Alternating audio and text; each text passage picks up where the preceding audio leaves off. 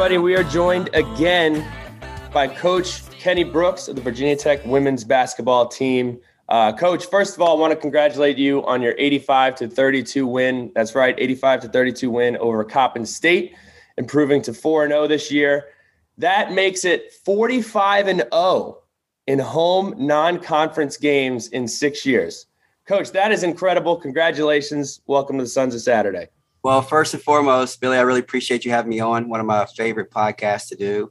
Uh, I got I got such a I'm so proud of our group and, and our kids and what we uh, can able to share with Hokie Nation. That you know my my goal is to try to change it from Sons of Saturday to Sons and Daughters of Saturday because we are very very excited uh, about this this this team and what we can offer. But you know we've gotten off to a great start. You know pretty much what we expected. Uh, and I think we, I think our potential is through the roof, and I'm very, very excited about these kids. Absolutely. So the last time that we spoke, the last podcast we put out was July 15th, 2020, right ahead of the 2020 season.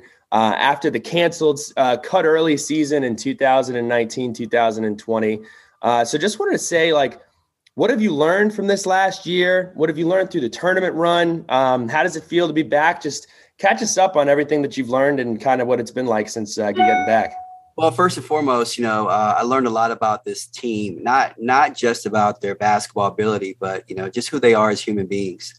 Uh, we've been through a lot, you know, through that time with COVID, uh, the many obstacles that COVID has presented. You know, we're going through a lot of social justice issues, um, you know, across our country and dealing with that. And through it all, we became stronger as a group we became stronger as a group. You know, we have a very diverse group. We, you know, we have white kids, we have black kids, we have biracial kids, we have international kids, and uh, they all they all were willing and, uh, and able to set up set up and talk to each other about everything that was going on, and not only talk to each other but listen to each other. And uh, everyone wanted to help each other through the situation, and uh, and because of, and myself included, you know, I had I had to make myself vulnerable. You know, I'm a, I'm a black man living in America, and I've gone through a lot in my career a lot in my childhood uh, that you know these kids are, are learning about. And uh, you know they look at me as a as a strength as a as a source of strength all the time. They think okay i'm the head coach and i've never been through situations like this but i have. And so i had to open up and be vulnerable and share my experiences and tell them that you know we have come a long way you know in our progress uh, but we still have a long ways to go. And they listen to each other they talk to each other and we're respect with each other. You know we came through this whole thing a lot stronger and uh, I think that was a benefactor of, of, us being successful in our season. We went through a lot of adversity last year, uh, really got it together, came together. And I don't think we could have come together if we didn't really love each other as much as we do. And I finished the season very strong, was able to, you know, get to the NCAA tournament, uh, get to the second round. And I think that we're ready to build upon that this year. And uh, and these kids have grown up. You know, last time we talked, Elizabeth Kitley was a baby. You know, now she's a stud. You know, she's uh, you know one of the best centers in the country. Aisha Sheppard was just coming into her own. Now she's on verge of being the all-time leading scorer in Virginia Tech history. And uh, so, so many things have happened. This group has really grown up, and I'm looking forward to Hokie Nation just getting to know them, know their personalities, know their basketball abilities, and really enjoy them. So you just mentioned this and uh, kind of alluded to it, but when COVID, when the COVID restrictions were lifted and you got everybody back on campus, um, you have a myriad of players from overseas, young, uh, younger, older ladies. Um, what were some of the ways that you uniquely were able to, when you were allowed to be back together, that you all bonded uh, and got this team together outside of practice and outside of ball? The biggest, um, biggest thing that happened that they were so happy about, we got our locker room back. Uh, during COVID, you know, they couldn't go in the locker room. We didn't want them in shared spaces. We wanted them kind of separated from each other. So it was practice and then go home you know, come back, practice, go home. They didn't have that interaction with each other from a social standpoint. Uh, and it kind of showed, you know, it really showed. And uh, so when we gave them the locker room back, you would have thought we gave them all a million dollars. And uh, they were so excited, you know, just to be able to have that locker room experience. That's something that every athlete cherishes. When when athletes stop becoming athletes, the thing they, they miss the most is the camaraderie in the locker room, you know, the bus trips and things of that nature. Um, so, you know, we gave them the locker room back. They were able to, you know, bond a little bit more and, you know, strengthen their relationships. Uh, but the other thing we had to really get used to was just people on campus. And Liz Kitley had never really experienced people on campus before. You know, her freshman year, you know, your freshman year, first semester, you, you don't know what you're doing. You're just kind of like fumbling through it. You don't really understand it. You don't, you know, have the the true college experience yet. And uh, usually you start to have it your sophomore year. Well, that their sophomore year, there was no one here. So all of a sudden, their junior year, there's people back on campus, and they had to get adjusted to that. They had to get adjusted to you know dealing interacting with the regular students who you know obviously then their social situations that they were they weren't privy to uh, during last year, and they had to get adjusted to things of that nature. All the while still being uh, conscious of COVID you know they can't you can't go out and just do everything you want to do. So it's been an adjustment a tremendous adjustment. Uh, they've had in-person classes now where last year they we felt like they were almost like professional basketball players. We had them whenever we wanted to and they could kind of do their classes uh, at their at their own pace. And so it's been an adjustment. It really has but this group is so mature uh, that they really handled it in a very special way to the point where it doesn't interfere with what we're trying to accomplish. Let's talk a little bit about um three of your players who have uh, been leading the country in a couple of different statistical categories. And we'll start with uh, Aisha Sheppard. She's leading the nation in three pointers made. She's on pace to be one of the best players in program history. How has she impacted you? How has she uplifted this program? I'm just going to give you a second to brag a little bit about your uh, your grad student guard here. Yeah, man, she she's uh, she's everything to us. She was my first signee. Uh, you know, I sold her on a vision you know, and she took a, a, blind leap of faith based on the vision that I had for her and this program. You know, I told her that, you know, she was going to be able to play, be herself uh, on the court. And I thought we could expand upon her, her talents.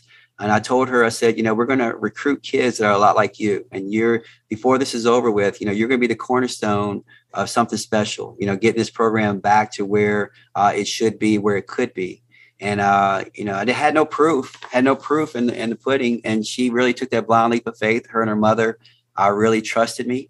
Uh, through that whole process, I've seen her grow as a woman. Uh, this kid has gone from, you know, being immature her freshman year, not really understanding it, uh, and very well could have left. And Billy, you know as well as I do, that transfer portal is very strong. And there, there were so many people in her ear telling her that she probably should leave because she was playing behind my daughter and she was never going to uh, get playing time. And she really trusted me, the process. Her mother trusted me through the thick, through the thin. And, you know, through it all, she's grown up as a person. And now, now she's ready to take on the world because of her experiences she's had here at Virginia Tech. And uh, she will often say that she's not who she is without me. And I can say that I maybe I'm not who I am without her. And together we've helped this program get to back where it should be. And I'm forever indebted to her. Uh, I think she's going to continue on and be whether she's either going to be a, a, pro basketball player or the president of the United States, one of the two, you know, because that kid is very, very special. And she epitomizes everything you want in a Hokie. You know, she's, you know, ready to serve. She's ready to go out and do whatever she can for her community. Uh, she loves being a Hokie. I think you're going to have her on soon, and she's going to show. She's going to tell you how much she loves being a Hokie. And when you can get that from a kid, you have a chance to build a, a tremendous, tremendous program. And, I, and I'm indebted to her. And she's the best shooter I've ever had. Uh, you know, she will leave here as the most decorated women's basketball player in school history. And uh, I tell her to hold it for a couple years because then Liz is probably going to break her records. You know, two years after that, but uh, that that's just why I think that it's special. And Hokie Nation should really understand what they have uh, in these kids, watching these kids play, and it's very very special. And you know, I was a little disappointed, you know, with the with the crowd that we've had, you know, the last couple games because it's a tremendous product. You know, as you mentioned, she leads the country in three point shooting. Uh, Georgia Amoore leads the country in assists, and Liz Kitley leads the country in blocks. And uh, you know, so we have something that's going on. It's very, very special. And you know, I just really feel I wish that you know Hokie Nation would come out and really support them. You know, because we know that they like basketball. You know, they're the men's games are are, are packed. Um, and you know, we play we play the same brand. You know, we probably make more threes. We don't have as many dunks. You know, we don't have a Justyn Mutts, but you know, we still have an exciting brand of basketball. So hopefully, you know, that will go on an upward tick, and uh, we'll have some people come out and really support these kids. Absolutely. Um, and talking with Evan Hughes yesterday, shout out to Evan Hughes, by the way. Um, love his work that he's been doing with you all and across Hokie sports in general. But he said that he spoke with you and um, he mentioned that you have taken a little bit of a different approach in the way that you coach Aisha. Um, and I, did, I think some of the best coaches, uh, Charlie Wiles uh, used to coach the defensive line at Tech, was one of the really good examples of that. Is really good coaches are good at coaching, but also adapting their coaching to the learning style of different athletes. So I would like to learn a little bit more about how you specifically coach her and how you may adapt your coaching style due to how somebody learns most effectively? Yeah, you know, everyone's different. You know, I have three daughters, and you know, they all come from the same mom and dad, but they are very different, and I, I parent them very differently. Uh, but and I do the same thing with coaching. You know, some things that you can really, you know, push a kid with, you can't push another kid with. You're not going to get the same results, and uh, and to be able to do that, you have to know the kids. You know, and and we have I have a really good relationship with all my kids. You know, it's not just, hey, here comes Coach Brooks. I want to know what's going on with you. you know, I want to know your family. I want to know, you know, what your interests are, what your goals are. Uh, we have a lot of one-on-one meetings, you know, just talking about life, you know, goals and whatnot. And through that all, you know, I can learn a lot about their personalities. I know what's what's what buttons to push to get to them. And uh, when Aisha Sheppard came in, she was extremely talented, uh, but she really didn't know the game yet, especially at this level. And so her first couple years, there was a lot more detail oriented. You know, it was harder on her, and you know, just constantly on her about you know getting reps, understanding what she needed to do. I had to teach her how to learn the offenses and not memorize them. Okay, because our offenses are based off of okay what the other team is doing, and maybe we make an adjustment. So you have to know what you're doing and not just memorize. You can't go A to B to C. Uh, you have to know why you're going from A to B because maybe they take away B and you can go to C, you know, right away. And she's starting to pick that up, and she's starting to pick that up. So now she's an elder statesman of our team. Uh, I don't give her probably as much attention as I did the first couple years because at this point she has to figure it out on her own you know, a lot of it on her own. Now we still coach her, coach her a lot, but I want her to be able to handle it and understand situations because when she goes to the next level, she's going to be playing with 30 year old women, you know, who don't want her to take their job and she's going to have to figure it out because I'm not going to be there. You know, and this is that trial run as a senior. When I was at James Madison, I had a couple kids who got drafted to the WNBA, and that was the same model that I used. You know, the first three years, coach them hard, the fourth year, they pretty much okay, you know them, but they have to kind of handle a lot of it on their own. And uh, and you can't turn those reins over to them unless you know them. And that's the way we do with our kids. We know what, what their strengths are, their weaknesses. We talk them through it, and then hopefully that last year they're able to not only get themselves through it, but then help you get the younger kids through it as well.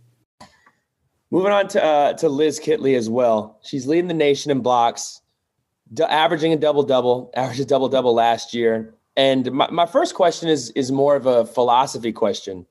I'm sure any coach in America would like to have one of the best three point shooting teams in America. I'm sure that same coach would love to have one of the best centers in America. You have both. So, what are some of the challenges that that rep- that that presents to you, and how has that been able to kind of catapult your program in the same in the same way? You know, and the first thing I'll say, and you, will hear you'll hear me say this a lot, Billy. You know, I, I am I'm a proud, I'm a proud coach, proud parent. And, you know, I know how hard these kids work. So when you say that I have both, we have both. You know, when I say we, I'm talking about Hokie Nation. And that's why I'm like, you know, recognize that. And um, there, there, it's not a challenge at all. And the kids understand it. That that ball goes inside first. You know, that ball goes inside first. We play inside out, inside out and we do a lot. We throw the ball inside, and I've never seen a kid get doubled and triple teamed as much as Elizabeth Kitley. I, I, never. So much so that last year it caught me off guard as a coach, and I take full responsibility for her struggles in the beginning because I've never had a center who commanded that much attention. And in even now, it, it, it is like a constant battle. And she's averaging 19 and almost 11 rebounds, 19 points, 11 rebounds, and she's being double and triple teamed every possession. So that shows you how special she is. And there are coaches around the country and they marvel at her development. They marvel at her footwork. They marvel at her ability to, to get better because when she got here, she was a back to the basket, just a power post player. And the more and more I kept teaching her, the more and more she was able to grasp and execute and perfect. And so we were able to just continue and give her more and more and more. So our kids recognize that. Um, the majority of our plays that we run are for us to get the ball to her, number one. And when they double team and triple team her, then we have counters to that. And that's where our kids are able to get, you know, a lot of wide open shots. So they know we're going to throw the ball inside. If they're going to double and triple team, they're going to get wide open shots. And, you know, it's almost like pick your poison. You know, we played against Davidson and they held her to six. They think they held her to six points after the game was over, she was the happiest person in the locker room because we played so well and we scored, we shot 15 threes. She didn't panic.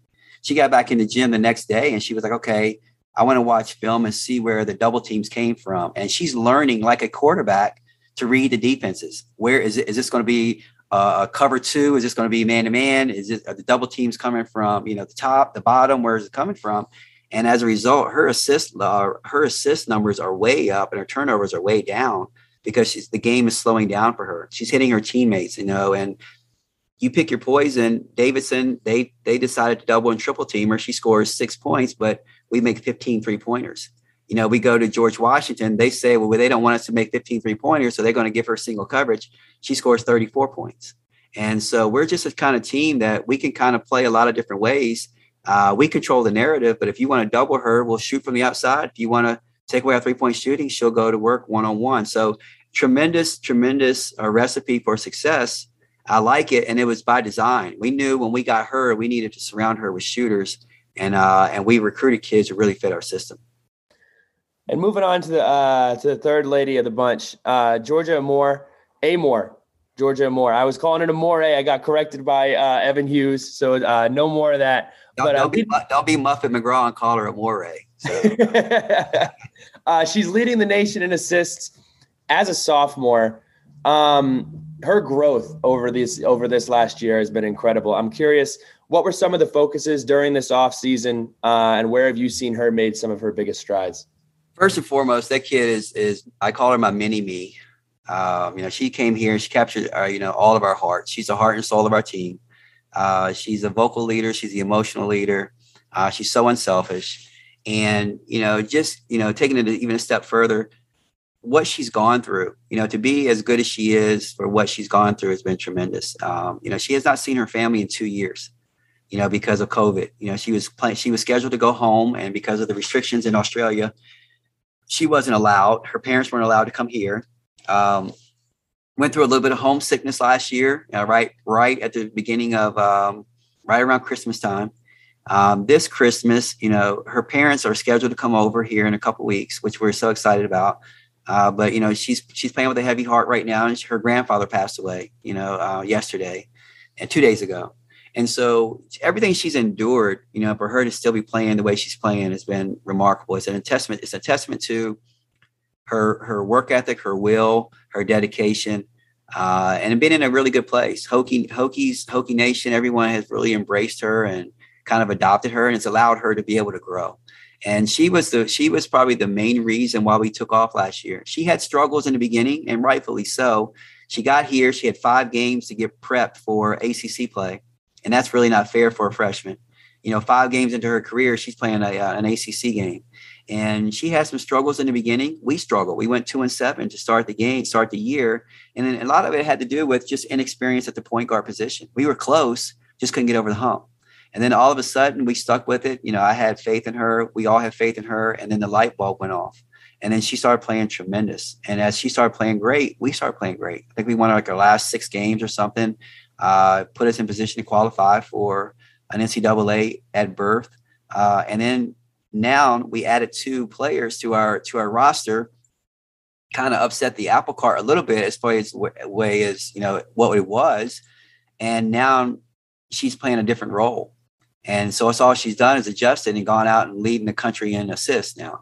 And, you know, although she still can score, she's happy to do whatever the team needs. You know, and uh, right before I came on with you, I just had a workout with her, and you know, she's shooting the ball exceptionally well. Just needs to see it happen in a game. But you know, I think for us to have her for the next four years um, is a blessing, and it, and it puts her right up, puts us right up there with anyone in the country because she's as good. I'm not saying she's better than any anybody, everybody in the country, but she's as good as anybody in the country and she can hang with them and she gives us that swagger that we can go out and compete with anyone. So it's a blessing. You know, I'm a point guards coach and I was a point guard in college and you know she and I at a very very early stage in her career we're on the exact same page and that's a that's a that's like the equivalent of having you know a, a five star quarterback uh, on your group as a football uh, team and I'm very very excited about her growth and where she's going to continue to grow.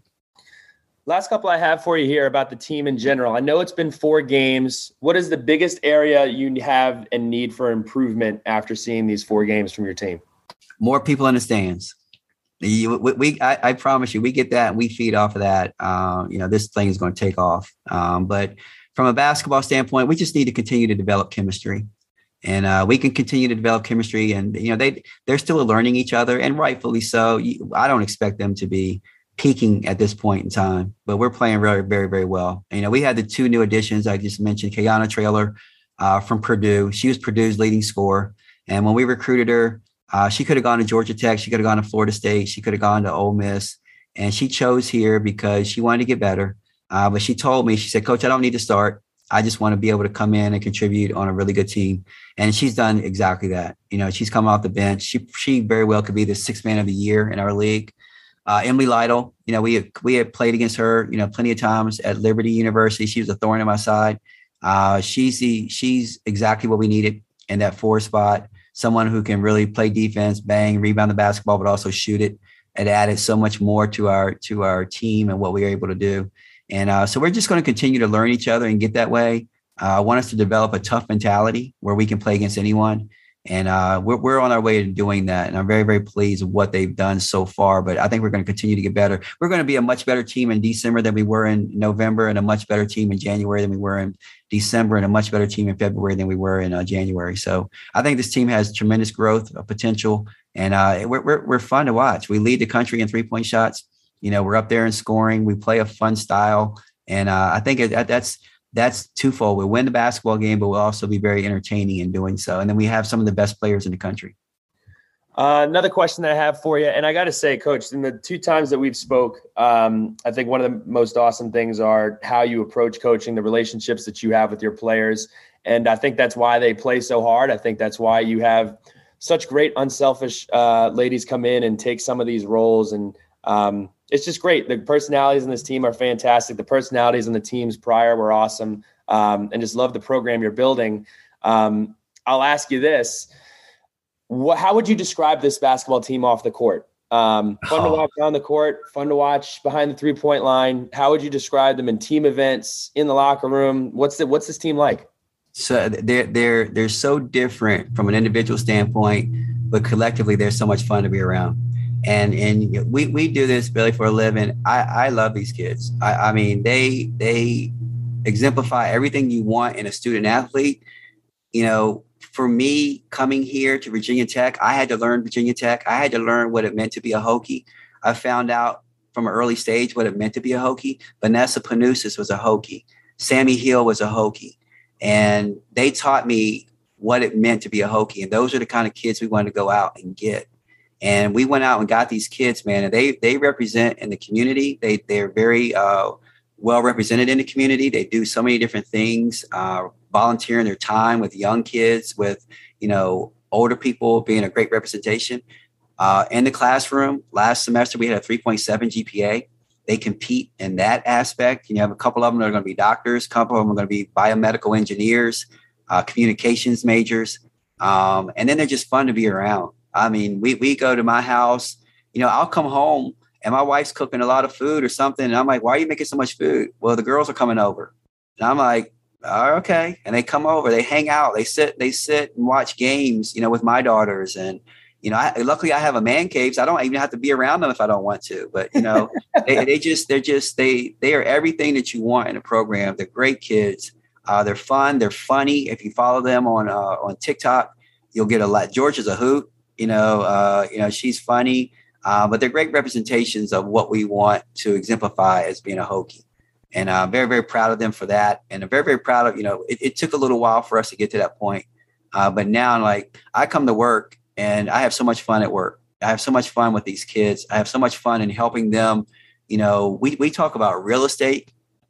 We talk about uh, we talk about just investments. We talk about you know the money. Obviously, they, they get NIL, they get uh, you know, cost of attendance. They, there's so many things, and we're talking about life and how to you know handle that. And so it's it's so much more than just basketball with this group, and it's so much fun to be around them. And uh, that's that's something that's a lot of hard work that we've had, but I'm very very proud of that.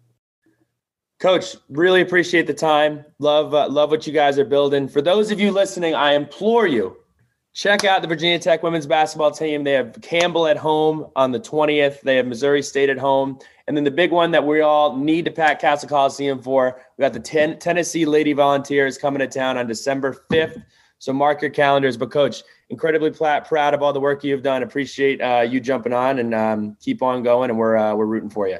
I appreciate you guys, man. It, it's Hokie Nation's a special place, and uh, you know it's it's fun to be able to represent and add to the excitement uh, of of everything Virginia Tech right now. There's a lot of great things going on. Obviously, we got some other things we need to shore up, but you know we, are glad to do our part, and uh, we're glad that we're able to do it on such a high level. So I appreciate you. You guys have a great platform. Uh, love being on here. Let's not make it two years for the next time or a year and a half next time. You know, I'd love to come on, but I follow you guys. You guys do a tremendous job. Thank you. Awesome. Thanks, Coach. We'll talk soon. All right, Bill. All right, everybody. Had a ton of fun with Coach Brooks. Now we are wel- welcoming on Aisha Sheppard. She is number two, the guard from Alexandria, Virginia. Going to do a little bit of bragging.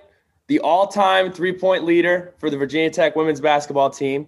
She is one of six players to get to the 1,500 point milestone as of yesterday has a chance to become one of the all time leading scorers in program history.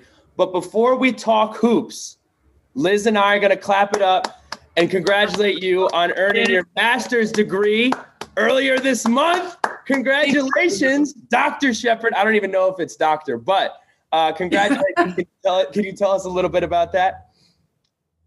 Yeah, so uh, it was a very stressful process, but it was wonderful to go through, um, and it it was all worth it in the end.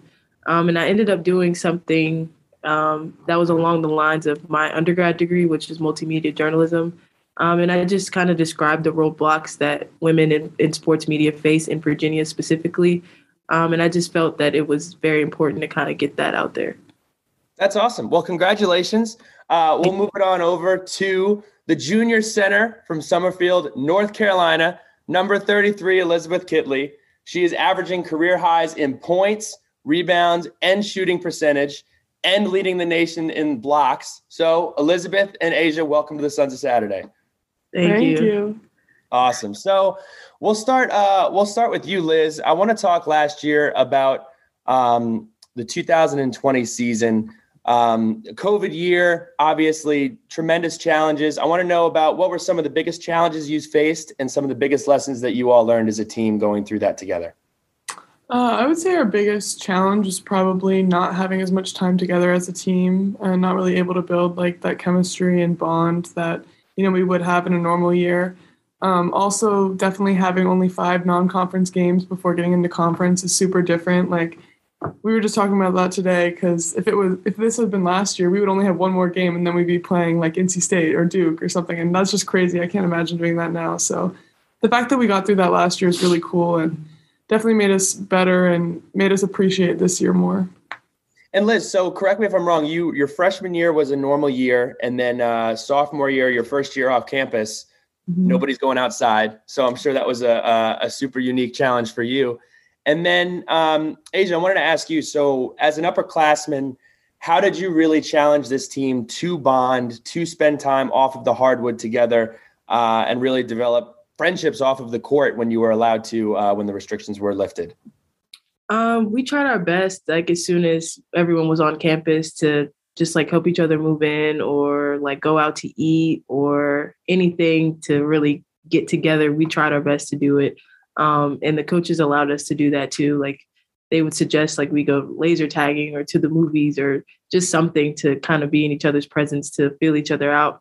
Um, especially because the the transfers that we got weren't able to take visits on campus either. So um, it was just a lot about bonding and trying to reel them in and show them the, the way before we got really started with the season. And then following last year, I mean, it's not breaking news here. You easily could have gone pro um, and you decided to stay in Blacksburg and come back for that additional year. What went into that decision? Um, who were some of the folks that you talked to about it, and what led you uh, to come back to Blacksburg for this graduate year? Um, the main uh, thing for me was that I just felt like I had a lot of unfinished business um, with my teammates and just how we finished the end of last year. Like it was bittersweet. Um, the sweet part was obviously going to the NCAA tournament, um, but the bitter part was obviously losing to Baylor. Um, so that since I got that taste, I really wanted to come back and enjoy that for another year. Um, but one of the biggest things for me was talking to um, Jasmine Thomas, who actually plays for um, Connecticut on WNBA. Um, she told me, you know, a few different things that I needed to work on and look at. Um, and she was able to talk to her head coach and get some feedback from him as well. Um, and I took that and I talked to coach, of course. Uh, we just came to the consensus that uh, I wasn't ready to leave Blacksburg yet. So I wanted to stay for another year. So let's talk about that. When you decided that you were coming back, um, what was the reaction, Elizabeth, from you? What was the reaction from the coaches? Was there, uh, how did you kind of tell everybody that I'm back this year? Oh, well, Aisha, you could tell, how did you tell everybody that you were coming back? And Elizabeth, what was your reaction to that? Um, so I would the coaches were actually meeting. Um, so I popped in and I said, you know, I was coming back, and Coach Poppy kind of had like tears in his eyes. He gave me a hug. Everybody gave me hugs. Um, and then I texted the team, or so I thought, um, in a group chat, and everybody was. I was like, "Hey guys, I have something to tell you," and I had the rest of the message typed out, but I never sent it. So everybody was kind of like, "Shep, like what's going on?" And then I sent it. They were like, "Oh, thank God." yeah, we were all like sitting there with our phones, like staring at it, like what's going on.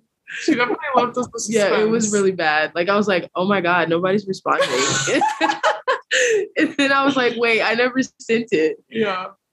Oh man. Well, and then the next question here. So you talked about the improvements that you heard from uh, the WNBA and uh, from some of your coaches. Um, I want to know what your biggest focus was during this off season. So, Aisha, we'll start with you. What was kind of your biggest focus on improvement for your game this off season? Um, decision making overall, um, rebounding, um, kind of like the little things, the intangibles that coaches look for that um, I would try to give night in and night out so that there's no doubt in their minds by the time the end of the season comes and, and there's decisions to be made. Liz, what about you? So at towards the end of last year, double teamed, triple teamed, sometimes quadruple teamed. Obviously, a little bit of a unique uh, a unique situation. What have you really focused on during this offseason, knowing that you're going to see double teams and triple teams primarily the entire ball game? Yeah, um, I definitely had to work on my passing a lot more because that was kind of something that I never really worked on, I guess, until the season last year. And so now that coming into this year, we kind of knew what to expect and what was going to happen. We worked on that a lot more. Even in individuals, like we just get all the coaches out there and had me make passes to like each position and just to be ready for that, I guess, and be ready to make reads and not just make my decision with what I was going to do before I got the ball. So like reading the defense and everything that they're doing. And Liz, we'll start with you again. I just want to. Um, one of the things that I talked to with Coach Brooks, and when I interviewed him, um, a little bit over a year ago was how much he learns from his players off of the court, the relationship that he builds with his players off of the court. Um, I just want to understand kind of what co- what have you learned from Coach Brooks? What have you learned from this program, and what is your relationship like with this staff? It's so special, honestly. Like I don't even know how to put it into words when people ask, but it's just like a comfortable feeling knowing that I have him here and that he's always up here and for me and not just like on a basketball level. Like whether I have a horrible game or a great game, I know he's gonna love me at the end of the day and tell me what I need to hear, not just what I want to hear. Um, and even like outside of basketball advice, like he's preparing me for life and he knows what I want to do after college. He wants to, you know, make me the best doctor or whatever I go on to do that I can be. So just like learning valuable information and life skills, I guess, not just basketball skills. And for you, Aisha, so you were, and he said it before, kind of his first recruit when he got to, to Blacksburg, Virginia. Um, how do you look back on all of these years and the growth of this program and the growth of you as a player and a, um, and a woman now and Coach Brooks and everything that he's been through? What do you make of these last few years that you've spent in Blacksburg and coming uh, up on your senior year here? Yeah, I just think that the trajectory of the program is, you know, based on the way Coach and I grew together. Um, he's been here for as long as I have, or one one extra year than I have. Um, but uh, we've just grown together and learned so much together. Um, and we've, you know, we've been through the trenches, so we've we've experienced so much. And the fact that we're able to have players like Liz and Georgia and Kayana and everyone on our team to want to come here and want to be a part of this it's just a testament to how hard we've worked and um, and just how hard and and and how much we love each other honestly and how much we trust each other i think that's the biggest thing because I like Liz said, we can make mistakes on the court, but at the end of the day, I know that he has my back. Um, and I'm I'm okay knowing that I can make those mistakes and I can continue on because he's going to let me. Next question I have for you here is uh, some of the upperclassmen on this team. How have you guys approached your leadership role? How do you guys try to impact some of the younger uh, the younger folks or some of the uh, transfers that come in? We'll start with you, Liz. You know, honestly, it's still a journey. Um, it's kind of weird hearing when you say upperclassmen. I'm like, oh yeah.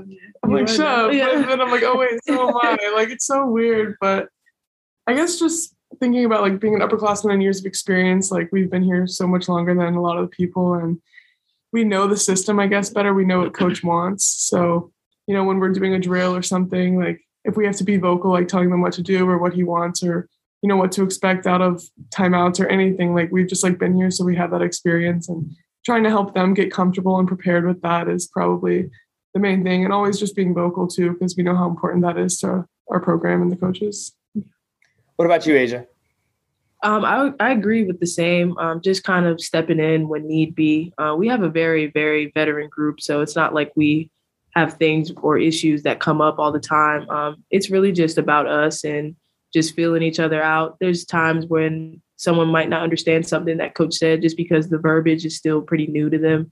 Um, so it's just like stuff like that. But uh, I think that we both do a great job of leading by example and just being there when someone needs something.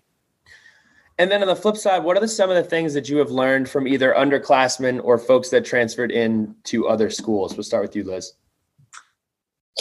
I've definitely learned a lot from our transfers this year. Um, having Emily, who's a sixth year, and KT, who's a fourth year, Kayana Traylor.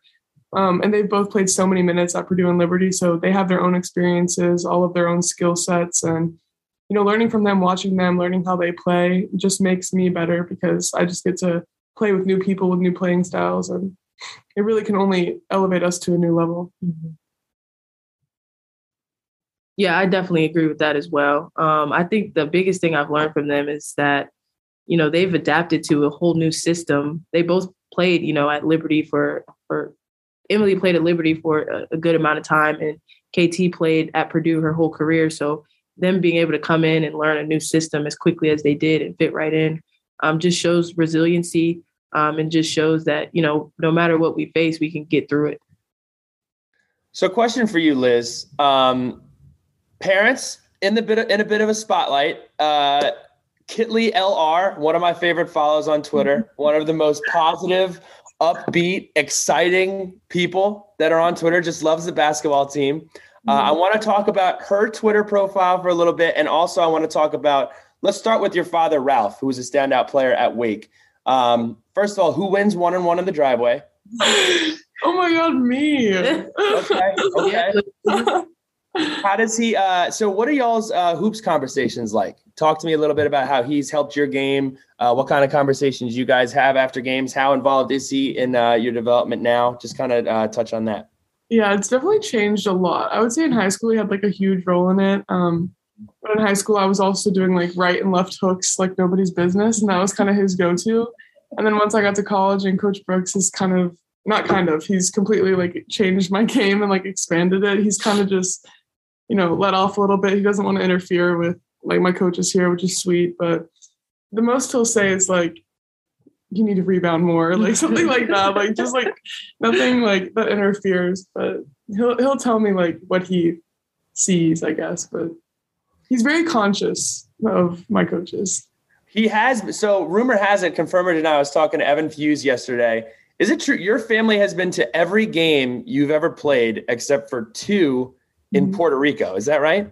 Yeah, that's true. That's unbelievable. I to that. Yeah, they've been, they went to Europe with us our freshman year, and those games didn't even count, but they watched our pre-season. I was about to say, not only do they come to the games, they watch us warm up. Yeah. Oh, they get an hour early. Yeah. we got to start getting uh, we got to start getting the live tweets from uh, from Mrs. Kitley on that. Mm-hmm. Um, Aisha, who are some of the people outside of the Virginia Tech uh, bubble that have really impacted your game? Whether that be family, whether that be uh, teammates that you used to play with. Um, who have some of those people been?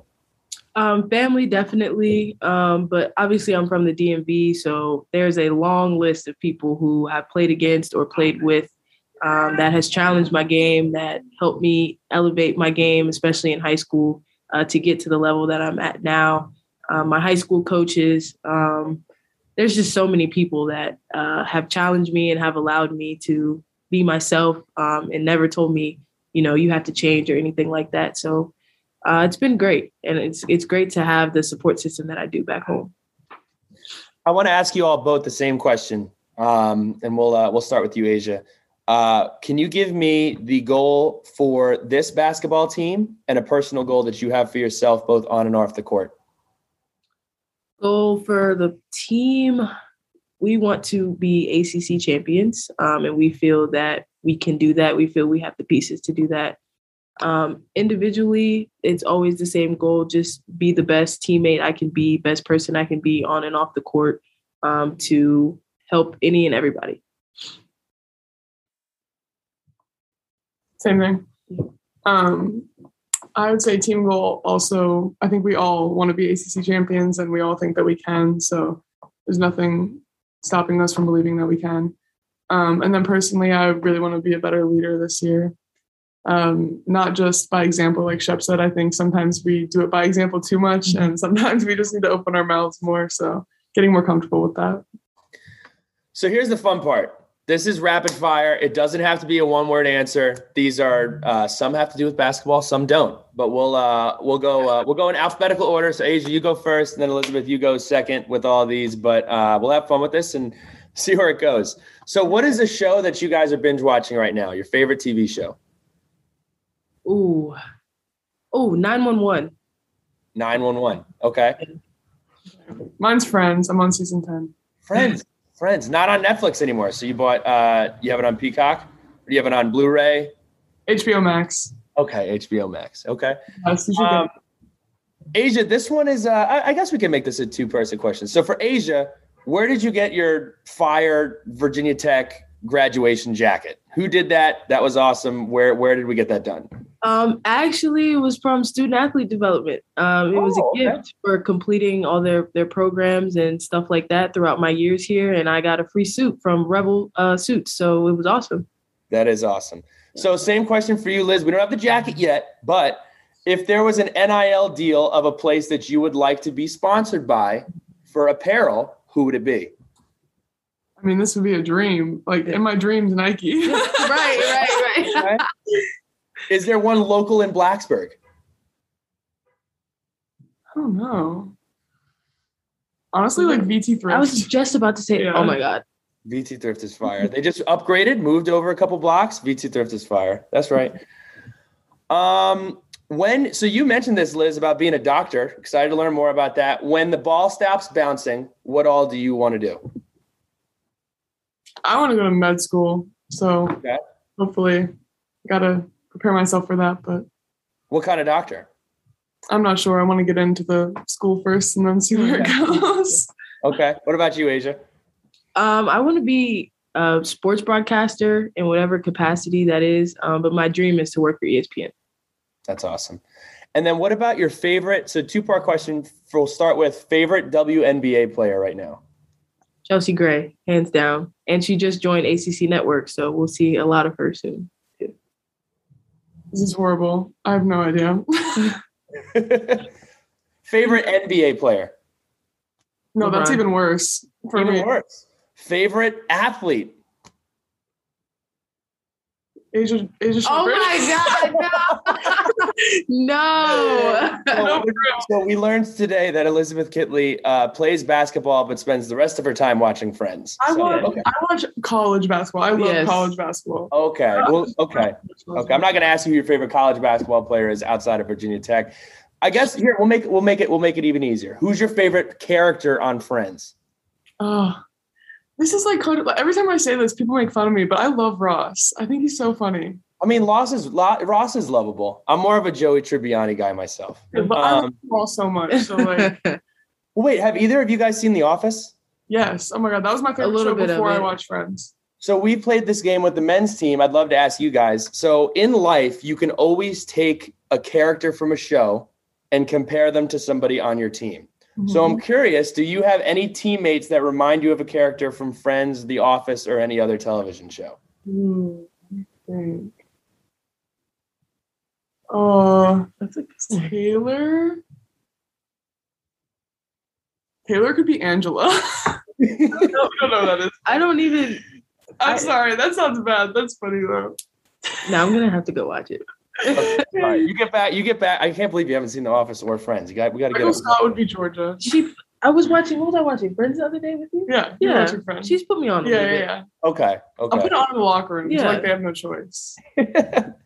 what about uh? So what do you guys listen to? What's on the pregame playlist? Whatever Georgia's playing. Georgia is our our music connoisseur. Yeah. Um, she gets us hyped up, whether it's in our game day locker room or our locker room in the practice facility. Whatever Georgia's listening to, we're listening to. And it's every genre. You never know what to expect. exactly. What is y'all's preference? If you're walking across the drill field, doing whatever, what are y'all listening to? I would say like R and B. Okay. Same. I love R&B. I also listen to Taylor Swift like nobody's business. So So what's the best Taylor Swift album? I love I love Reputation. I love Folklore. I love Lover. Those are my three favorites. Yeah, you're a big time Swifty. Okay. Next, we have pregame uh, pregame rituals. Do either of you have any pregame uh, superstitions, pregame rituals, anything that you guys do before a game every time? I always need a pack of gushers. Okay, pack of gushers. Mine is definitely uh, I have to shower after pregame and I have to take a nap After pregame, after like shoot around and stuff. how much time do you guys have?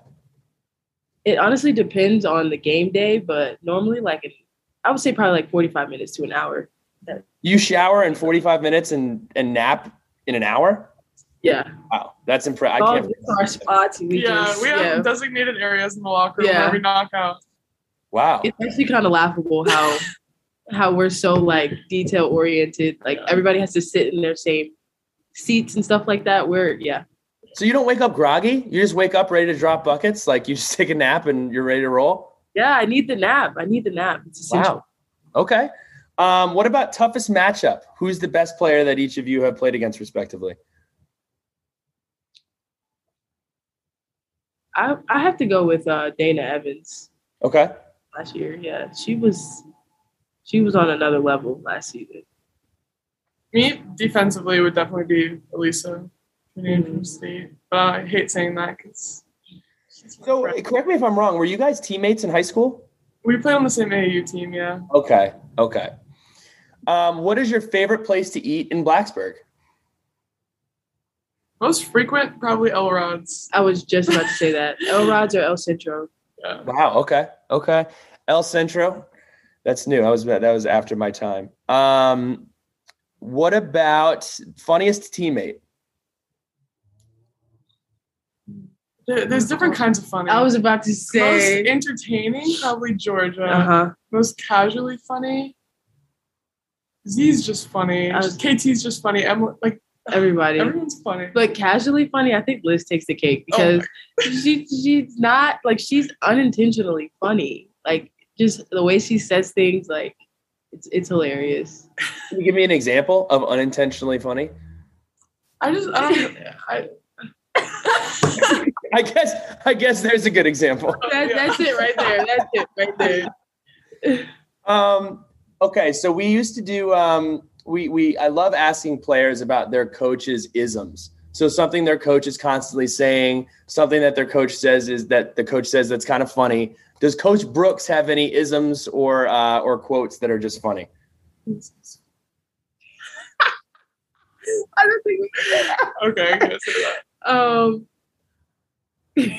quality over quantity. Yeah, he always says quality over quantity. That's his thing. That's that's that's his way of saying it could be short or it could be long. Mhm. practice wise, um, obviously. And Thanks for the breakdown. yeah. Then what else did he say? Um, I can't think. I can't think of anything. honestly, but I, I know. things you have to edit this part. Hold on. Energy and effort is worth eight points a game. Always.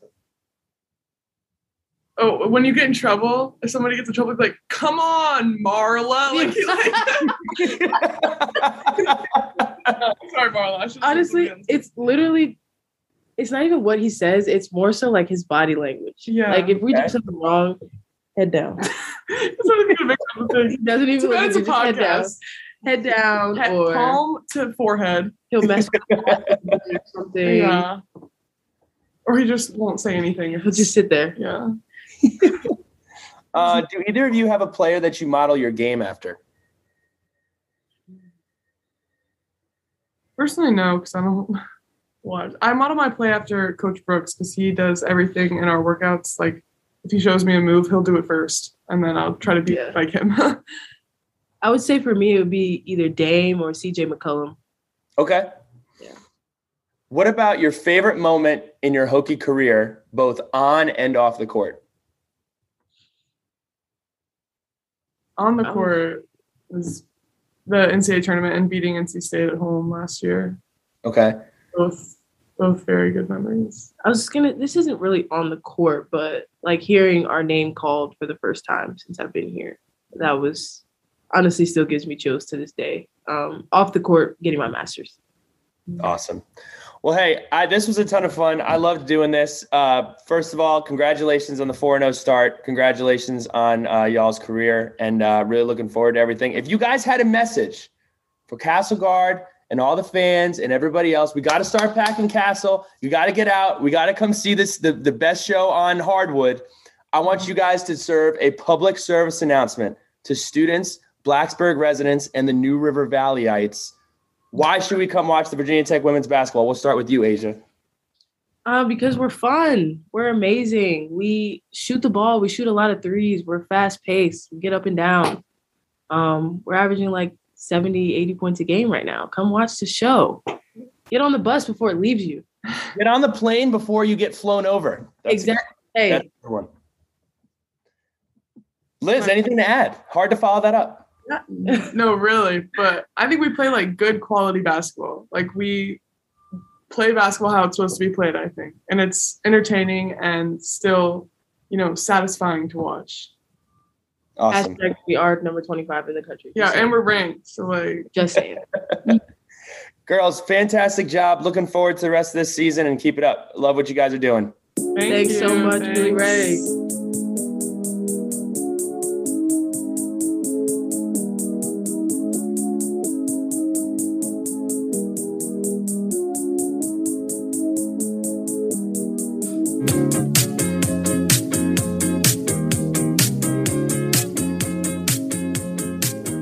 It's the Sons of Saturday Virginia Tech Hoops Pod. My name is Mike McDaniel, joined by Ed Williams. Ed, Virginia Tech's five and zero, and we previewed Radford, St. Francis, and Merrimack when we talked last Monday, and it was the day of the Radford game. Radford, like we mentioned, was probably Virginia Tech's toughest opponent of, you know, the upcoming three games.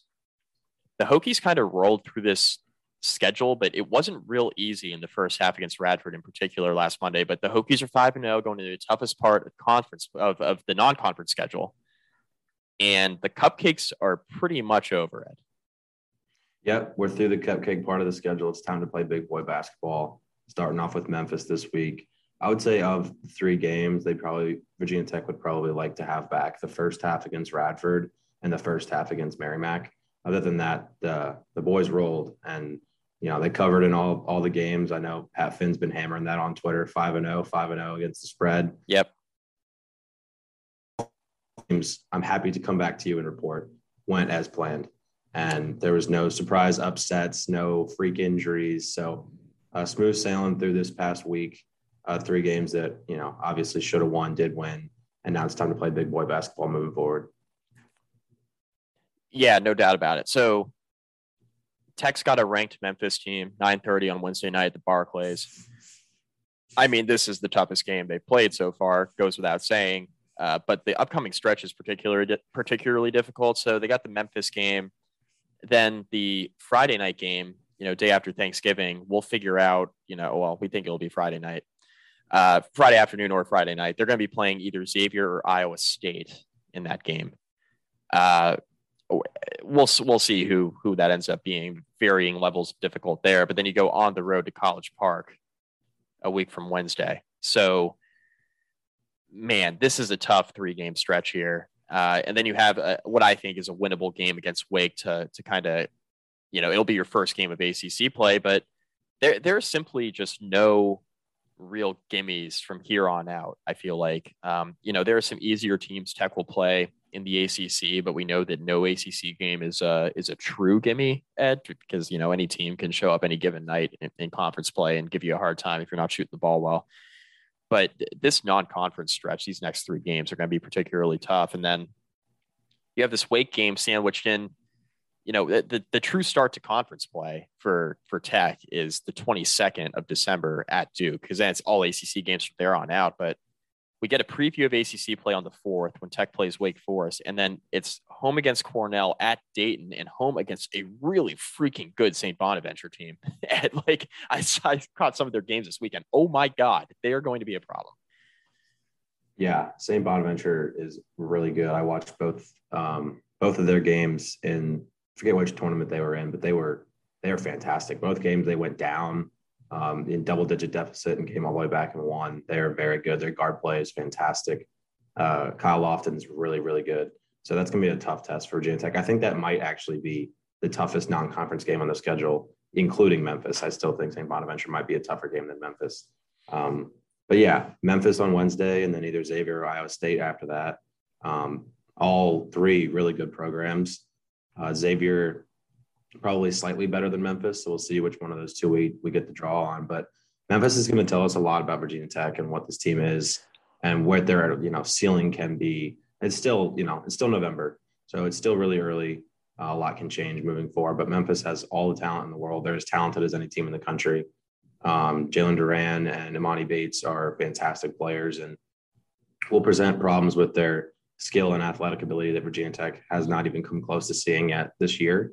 Um, you know, these guys have all seen it before in ACC play last year, of course, against, you know, incredible athletes and incredible basketball players. But uh, Duren and Bates are probably both top five picks um, in the NBA draft. So it's it's a whole different animal playing against guys like that. Now, fortunately, we're catching them early in the year um, in Brooklyn. Right. You know, hopefully they're not super settled into college basketball yet, and we can you know, present some problems schematically that I think Mike Young's really good at putting other teams in awkward positions, especially young teams. So I'm really looking forward to that game. I think we'll learn a ton about what this Virginia Tech team has in store for the rest of the year.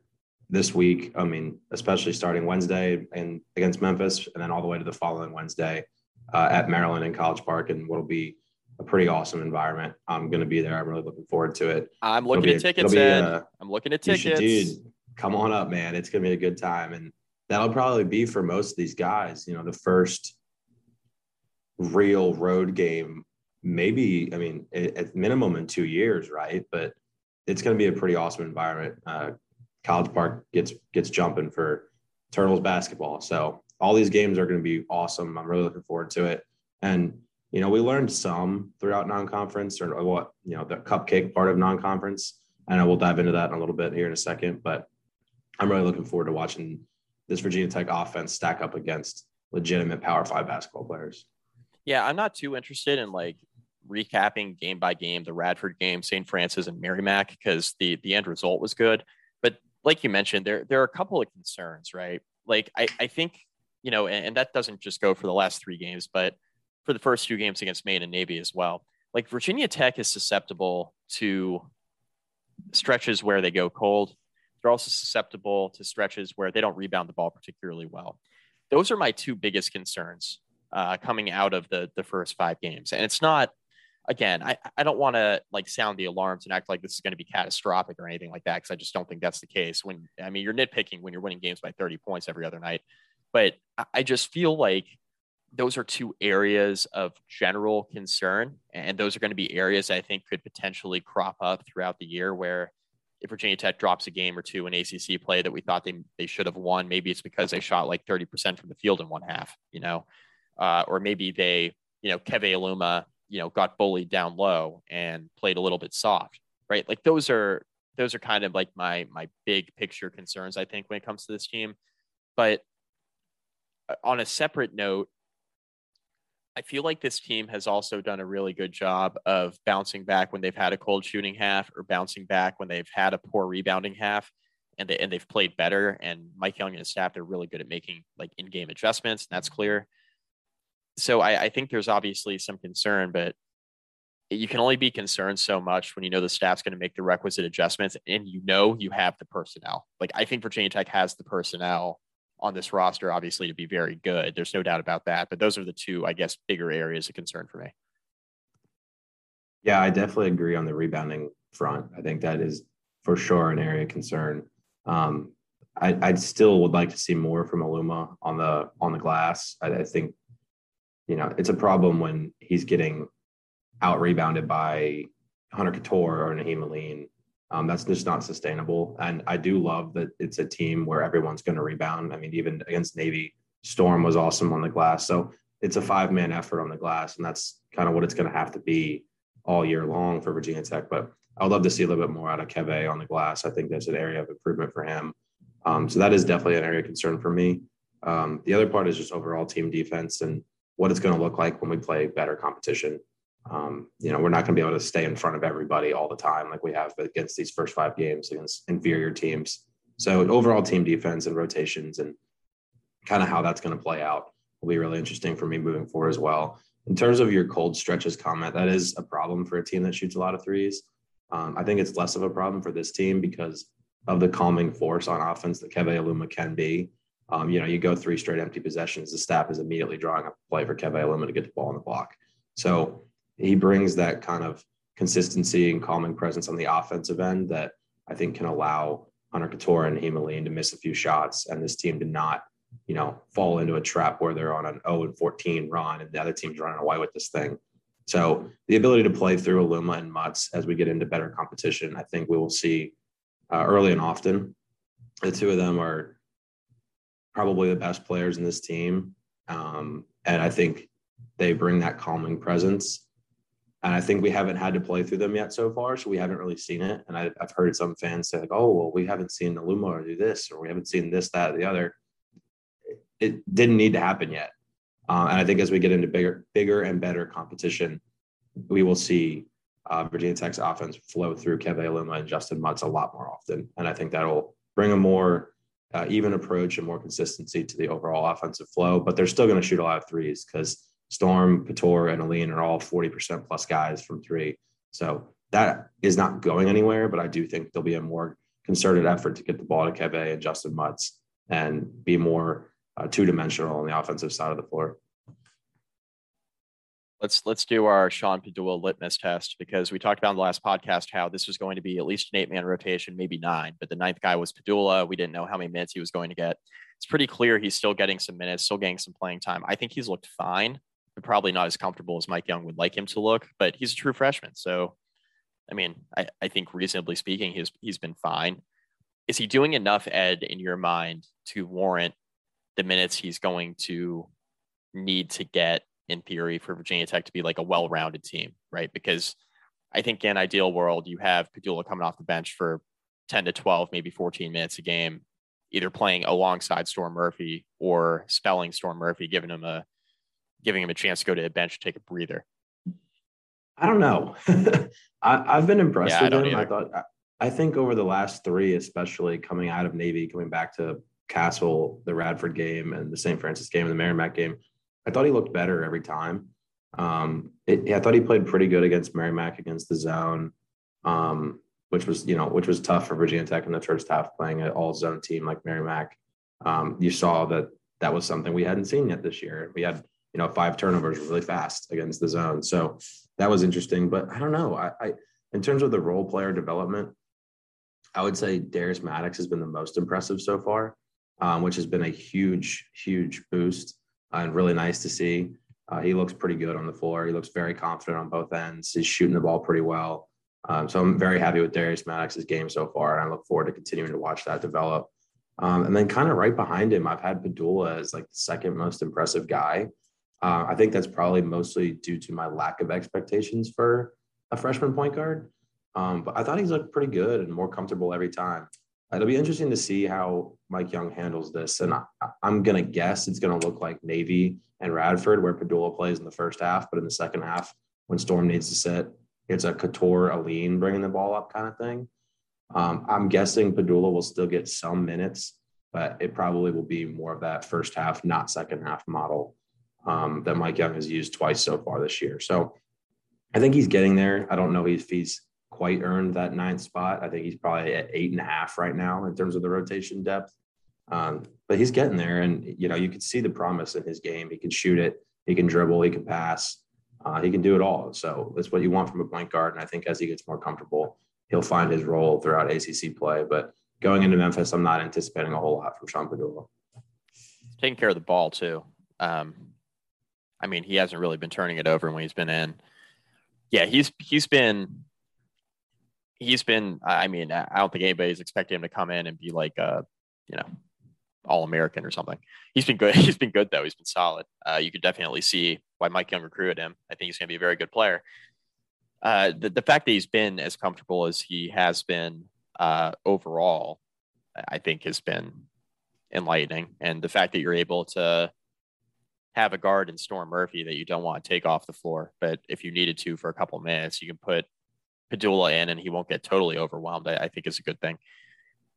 Uh, Darius Maddox, I agree with your point. I mean, Maddox has been shooting the ball great. Uh, he's shooting nearly 64% from three. He's shooting 57% from the floor.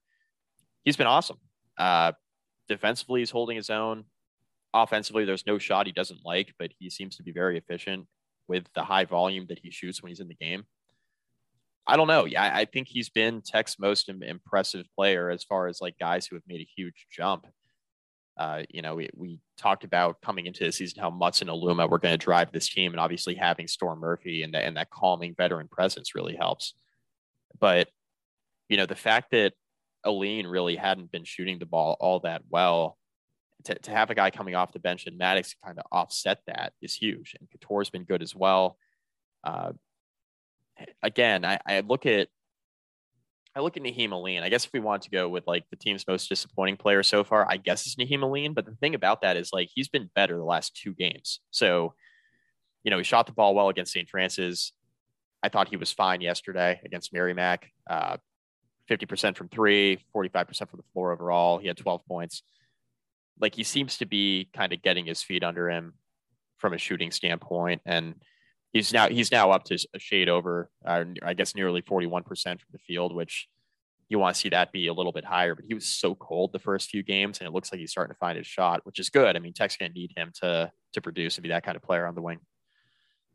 I think Nahiem was pressing big time in the first oh, few yeah. games. Yep. I mean, I think he came in and you know wanted to be that go-to wing scorer at all three levels, and he was taking a lot of mid-range jump shots, which I don't mind necessarily, but they're definitely not the most efficient shot to be taking. Um, I'd love to see him get to the get to the rim more. But yeah, he's he's looked much better against uh, St. Francis and against Merrimack. Um, much more Nahiem like that calm, steady presence who's going to give you 10 to 12 points per game, night in and night out, and shoot the ball at a very efficient level. Um, he looked pretty good in both of those games, and you know it, it continues to speak to what this team is, where night in and night out, you're going to have a different leading scorer.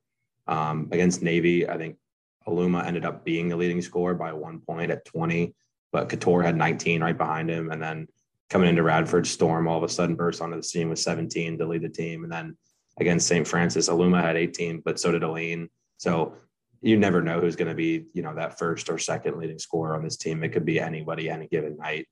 Um, so it, it's very nice to see that his game is coming around. He had a good game against Merrimack. Storm led the team with 14, but Nahiem was right behind him. So we're going to need him to provide that, you know, what you expect from him 10 to 12 points.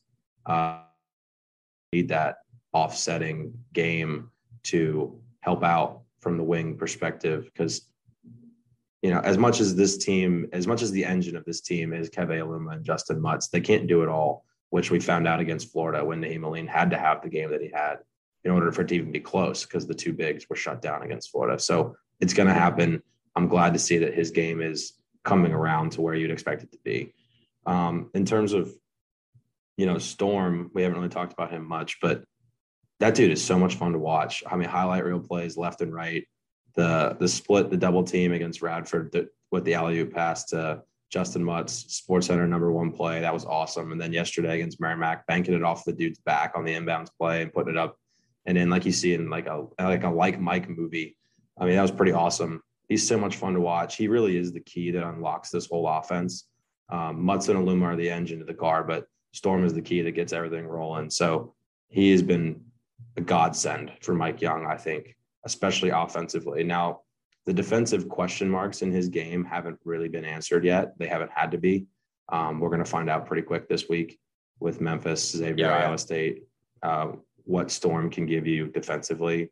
Or I guess the better question is, how limited is he? I think he'll be all right because he plays super hard. Um, and that alone can be really annoying to opposing guards, especially young ones. So I think Storm will be okay. I don't think he'll be as much of a liability as we thought, but he is going to need some help from other guys to pick him up on the defensive end. He's been fantastic. And then Hunter Cattoor is just the perfect Mike Young basketball player.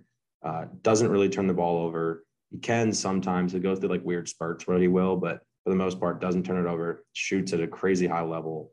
Um, steals possessions on the defensive end. His ability to take charges. So the starting five is fantastic. We know that, and we've seen in the past in big games think back to Michigan State uh, two years ago, and you know other big games against big teams. Uh, Mike Young rolls with his five, and I think we'll see a lot of that against Memphis. Um, so I'm I'm looking forward to it. But I've been really impressed overall with kind of everybody. But it's hard to, yeah, you got to temper expectations a little bit, right? As we head into what will be legitimate basketball against programs who are in the same uh, sentence as Virginia Tech in terms of national level aspirations. So uh, everybody's been impressive. I guess we really haven't talked about Ojiako or N'Guessan yet. Um, Ojiako has been, you know, I guess relatively impressive considering what he was last year or what he wasn't at all last year. Right. So his his game has been great. Um, you know, provide a big defensive body off the off the bench to spell Aluma, and then I've actually been kind of disappointed with David N'Guessan. I don't know if that was because he was talked about so much in the offseason and then he came out in that first game and went like seven for seven from the field with 15 right. points. My expectations for him for him were really high, but I just think since then he's been pretty underwhelming and I think pressing in a lot of ways. When he comes in and he gets the ball, he thinks he immediately has to go to the basket. I mean, I'm hoping he'll slow down, but yeah, I'm I don't know, man. There's there's a lot to like. There are concerns but the schedule moving forward is going to answer so many questions and it's going to be so much fun to watch. I want to circle back to your Hunter Cattoor comment on the turnovers because he had a couple weird turnovers against Radford in particular. Uh, but he is the only starter averaging less than a turnover a game. So he's been really good at taking care of the ball. And to your point, he steals possessions on the other end with how he takes charges and how he defends. So uh, no concerns about Hunter Cattoor really from a turnover standpoint. Uh, I, I, agree with your point on David N'Guessan, like really good in the opener against Maine, really mediocre since then. Definitely pressing. If, if you want to pick two guys who are pressing, it's Alleyne and David N'Guessan for sure. Like those, those are the guys who are pressing. Now, Storm Murphy unlocks and untaps another whole different level to this offense. Just his ability to score is something Tech just simply didn't have last year. And Ojiako is a really important player because what Virginia Tech didn't have a year ago is a guy you can rely on to come in off the bench and be an able bodied big who wasn't going to get himself into foul trouble um, and wasn't going to uh, wasn't going to uh, come off the bench to be a total liability. Like a lot of times last year, what ended up happening at Tech was they would bring David N'Guessan up off the bench as a true freshman, and he was spelling Aluma or Mutts, and it's like, okay, we need like a real big. Like this kid defensively, he gets it, but he's a true freshman. And to have Ojiako come in when Aluma in particular gets himself into foul trouble is huge on the defensive end of the floor, something the Tech didn't have a year ago. A big reason why Colin Castleton just buried Tech in, in the in the NCAA tournament game is because Tech didn't have anybody off the bench when Aluma and or Mutts got into foul trouble to really spell them and, and give them some minutes. So that's why Ojiako has been important. I mean, his offensive game has been fine. I mean, it, well, he's shooting 60% from the field, which I mean, I think you want the clip to be a little bit higher considering how close he plays to the basket offensively, but defensively, he's been, he's been really good. Um, and he's been really important, I think, more than anything for the rotation. Justin Mutts has been solid, just all around solid. And he's not a guy who's going to get you like 15 and 10 every night, but he's a guy who does a little bit of everything well, right? Um, he'll score for you. He, you know he's going to rebound defensively. The intensity is always going to be there. He's going to make those hustle plays. He's the most important guy on the floor for Virginia Tech. I think he needs to continue to be that as, as we enter a tougher part of the schedule. Yep, I couldn't agree more. and his ability to guard multiple positions is going to be huge moving forward as well. Um, I think David N'Guessan will figure it out. I think he'll, you know, if if if he's not going to be, you know, leaps and bounds ahead of where he was offensively last year, I think at the very least he can be a very valuable defensive player. Uh, he's athletic enough to guard out on the wing, and you know, big enough and strong enough now after the offseason where he added a bunch of muscle to guard guys down in the post too. So his versatility defensively can be, if nothing else, his only real, you know, contributing factor. That can be a huge thing for this team uh, going into team, games against, especially Memphis, who's just so much more athletic than everybody else. Right. So I think everybody will settle down and find their role. I think the rotation's probably really only eight deep, and in the second half, maybe only six deep, five deep. So uh, it's going to be interesting to see how Mike Young plays things. But this team is, you know, more than capable to reach the goals that I think Virginia Tech fans had for them going into the year. I think a lot of questions have been answered. Um, depth, role players, what is Darius Maddox? What is Sean Pedulla? What is John Ojiako? Those questions have all, I think, been answered to a relative level of certainty. Um, and a place where, you know, I think Tech fans can feel pretty confident going into the tough slate moving forward. Um, Memphis is really good. They're 4 0. They haven't really played anybody either. I think their best win is probably Western Kentucky, where they won by 12. Yep. So they're going to be in a similar situation, uh, if not even more exacerbated, considering the fact that those guys haven't really played Power Five basketball yet. In terms of Duren and Bates, they're two best players, two leading scorers. Um, they haven't played anybody as good as Virginia Tech yet. Right. Um, neither have our guys this year, but we have in the past. So I mean, leaning on past experiences. Um, I'll take Mike Young 10 out of 10 times against Penny Hardaway in a X's and O's competition. So I think Virginia Tech should feel pretty good going into this game. It's going to be a tough one. Uh, stylistically, it's completely different than anything uh, Tech has seen so far, and we'll see probably for quite some time um, between now and Duke, probably because uh, St. Bonaventure is a different kind of team than Memphis is. Um, so yeah, I'm really excited for Wednesday. I know uh, Jon Rothstein's pumped. I saw him tweeting about it. I oh yeah, he'll be there. I know Pat and Billy will be there. Um, I wish I could be there, but you know, I'll be watching on TV, rooting the boys on. I think it's going to be a really good game, so I'm excited for it. Not too far of a trip for Pat and Billy, both being Jersey guys, going up to Brooklyn to to see that game. Uh, yeah, wherever wherever Billy's from. yeah, he's allegedly from Jersey. Uh, okay, so so these next three games, I, I urge Tech fans to focus because we're so early in the year. I urge Tech fans to focus more on the process than the results here and see how Tech looks. Obviously, we we would all like to see Tech go three and zero oh in this upcoming stretch of Memphis, Iowa State slash Xavier, and then Maryland. I don't think I don't think it's likely. Um, I think it's possible. I don't think it's likely. I would urge Virginia Tech fans to focus on how the team looks and how the team is playing and whether or not Virginia Tech is able to adjust in game when things aren't going their way against better competition. Because I mean, we trust Mike Young to do that, but I want to see how that looks on the floor and how the players are adjusting to better competition.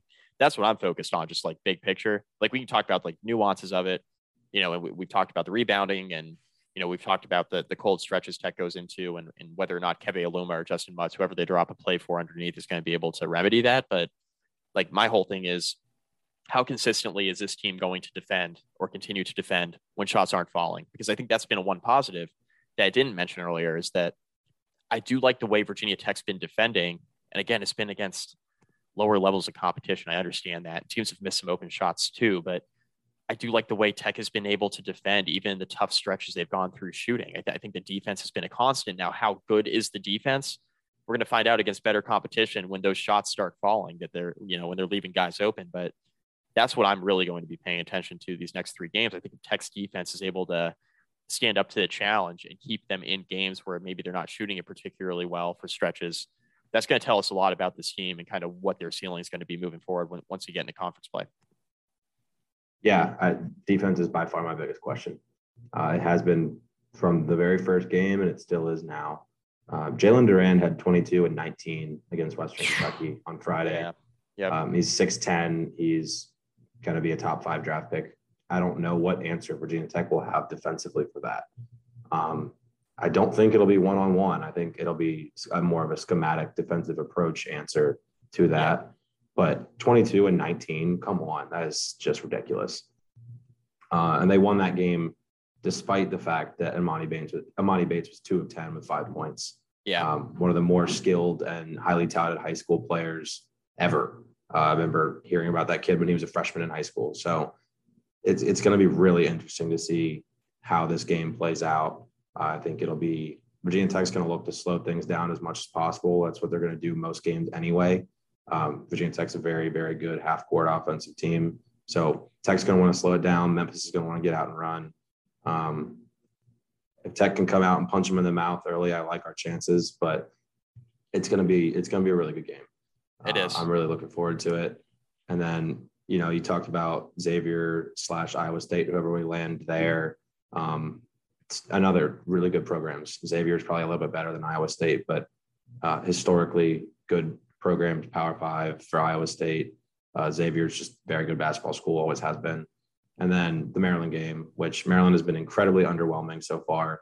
Um, Mark Turgeon, in my opinion, is firmly on the hot seat, and we're not even through November yet. But uh, that environment in College Park is going to be a test in its own right for Virginia Tech. So, yeah, agreed. um, Mike, you got a prediction of those three games? What's our record coming out of it next Wednesday night? I think I think it's oh man, it's t- it's tough because I think Memphis is a really tough matchup for Virginia Tech. I can see Virginia Tech losing to Memphis. I think Virginia Tech can beat Iowa State or Xavier. I, I don't think one over, over the other. I, I agree with you. Like Xavier's probably a little bit better, but I I don't think Virginia Tech will have a hard time really matching up with either one of those teams. I think Virginia Tech matches up really well against Maryland. The problem is that Maryland going to College Park, it's tough. Like it's a tough place to go play. And you know, I, I think Virginia Tech's a veteran team, so you offset that a little bit. You know, they've they've been in in tough road environments before, but a lot of them, eh, when you consider Storm Murphy at Wofford and Aluma at Wofford and Mutts everywhere he's been, like they haven't really experienced an environment like College Park yet. Um, not with fans in attendance, right? Um, Aluma redshirted a couple years ago, so he wasn't playing in, in the tough ACC games. And then last year was just an entirely different year with no fans. So I I wonder how this team, even though it is a veteran team, I do wonder how this team responds. And then you think about guys like, oh, I mean Sean Pedulla, right? Like going on like his first real road environment. Like what does that look like? David N'Guessan and Darius Maddox, their first true road test because of last year not having any fans. I do I do worry about that game. I'm going to say two and one. I think Virginia Tech plucks two of these, whether it's an upset against Memphis or you know winning the game in College Park. I, think Tech does go two and one in this stretch. One and two, I don't think is out of the question. I think Tech could drop a couple here. Uh, but I would be very surprised if Tech goes 0 and 3 in this upcoming stretch, uh, because then we're going to come back and do a podcast that looks way. Uh, we'll probably do a podcast before the Maryland game potentially, but I think we'll be coming back and having a podcast that's entirely different if Tech goes through his next stretch 0 and 3. Yeah, I I completely agree. Well, I'm sure we'll record after Memphis and you know whatever that second game ends up looking like Yep. in Brooklyn. But Yep. um, I agree. I think of the three, um, Memphis is the toughest. Maryland is probably the second toughest, only because of environment. Yep. And Agreed. that third game, I think we we should beat either of those teams, but you know, any any given day against those those kind of players, you never know what's going to happen. Um, I think Tech could very easily go three and zero. I think Oh, two yeah, and one. Yeah. Yep. I think two and one is where we'll feel really good about ourselves. One and two, I'll be bummed, uh, and zero and three, I'll be kind of kind of shocked, honestly. Yeah. Um, zero and three would be pretty brutal, but I, I do think this team has more than the ability to go three and zero, beat Memphis, um, you know, win whatever that second game in Brooklyn looks like, and then College Park's gonna be interesting. Maryland's been really bad so far, but yeah, that's a whole new world. I mean, Storms played in Cameron before with fans back in you know his Wofford days, but Three everybody else, ago. Yeah. Yep. everybody else this this will be a relatively new experience for. So uh, three really interesting games. They're all going to present a different challenge, um, both on the court and off. So I'm really looking forward to seeing how Virginia Tech handles it. I think they'll be fine. I think this coaching staff is, um, you know, first class in terms of preparing their guys, X's and O's wise and mentally. So I I don't really have too many worries. Um, Jalen Duren is my biggest worry. Yeah. But He's other a than problem. that, Yeah. Other than that, I feel really good about Virginia Tech, and I feel really good about um, what we're getting from everybody, you know, one through eight in terms of the rotation. Agree. No, I agree. If Virginia Tech goes three and zero, I mean, man, oh man. I, if if Tech goes three and zero in the stretch, I'll tell you, man, this is a unequivocally to me a top fifteen team. If Tech's able to come out the stretch three and zero, uh, just they still won't rank us. I I know they won't, but just like on paper, like beating beating Memphis on a neutral floor on national TV on Friday night when, or I'm, I'm sorry, on Wednesday night when a lot of people are going to be watching because Thursday's Thanksgiving. So you can stay up late and watch that one. And then winning a game on Friday when everybody's off work and it's going to be a prime time game, right? And then going to Maryland and College Park and understanding how tough of a place that is to play. If you go in and win that game too, rank them, Ed. I mean, that should be ranked already, but rank them. And I, I just, man, that would really change some things for me. I, I, I just think that this is a tech team that I, I want to believe is going to be really, really good, right? But going three and zero oh in this stretch would be like, all right, like confirmed, we're going to be really good all year. And I guess I could still believe that coming out of the stretch one and two, but oh and three, I'd be like, all right, man, we got some, we got some questions here, especially with you know the the, the non-conference games coming up. I mean, Tech should beat Wake Forest on the fourth you know, it's, it's at Cassell, and Wake Forest is still in a rebuild. So that that's a game Tech should win, but Cornell's not going to be an easy out at Dayton, not going to be easy home against St. Bonaventure. Um, I, I know that I believe that's neutral site, uh, St. Bonaventure, but like it's, it's not like this gets a lot easier, you know, after his three game stretch. So we're definitely going to learn a lot about this team for sure. Yeah. same Bonaventure down in Charlotte will be a tough test as well, but yeah, uh, just get me to 9:30 Wednesday night. Let's watch them play Memphis. Let's see how they handle Jalen Duren and Emoni Bates. Defense is the biggest question. I think most other questions from you know our preseason pod have been answered to a pretty good you know degree at this point. But I'm ready to watch these boys play. Um, big boy basketball against some legitimate you know NBA level players. So it's very exciting times in Blacksburg for the football team, or not football team, sorry, basketball team. Not football, football, too, team. though. football well, too. It's exciting. It's exciting in theory uh, for the football team. Yeah. But um, one quick thing that we can get out of here is Landers Nolley is playing the sixth most minutes on Memphis. He's kind of their six man coming off the bench. Um, yeah. He had three points in 20 minutes and one of five shooting against Western Kentucky. So the Landers Nolley revenge game in Brooklyn on Wednesday. It's going to be fun. And I think Virginia Tech fans have a lot to be excited about on the basketball floor.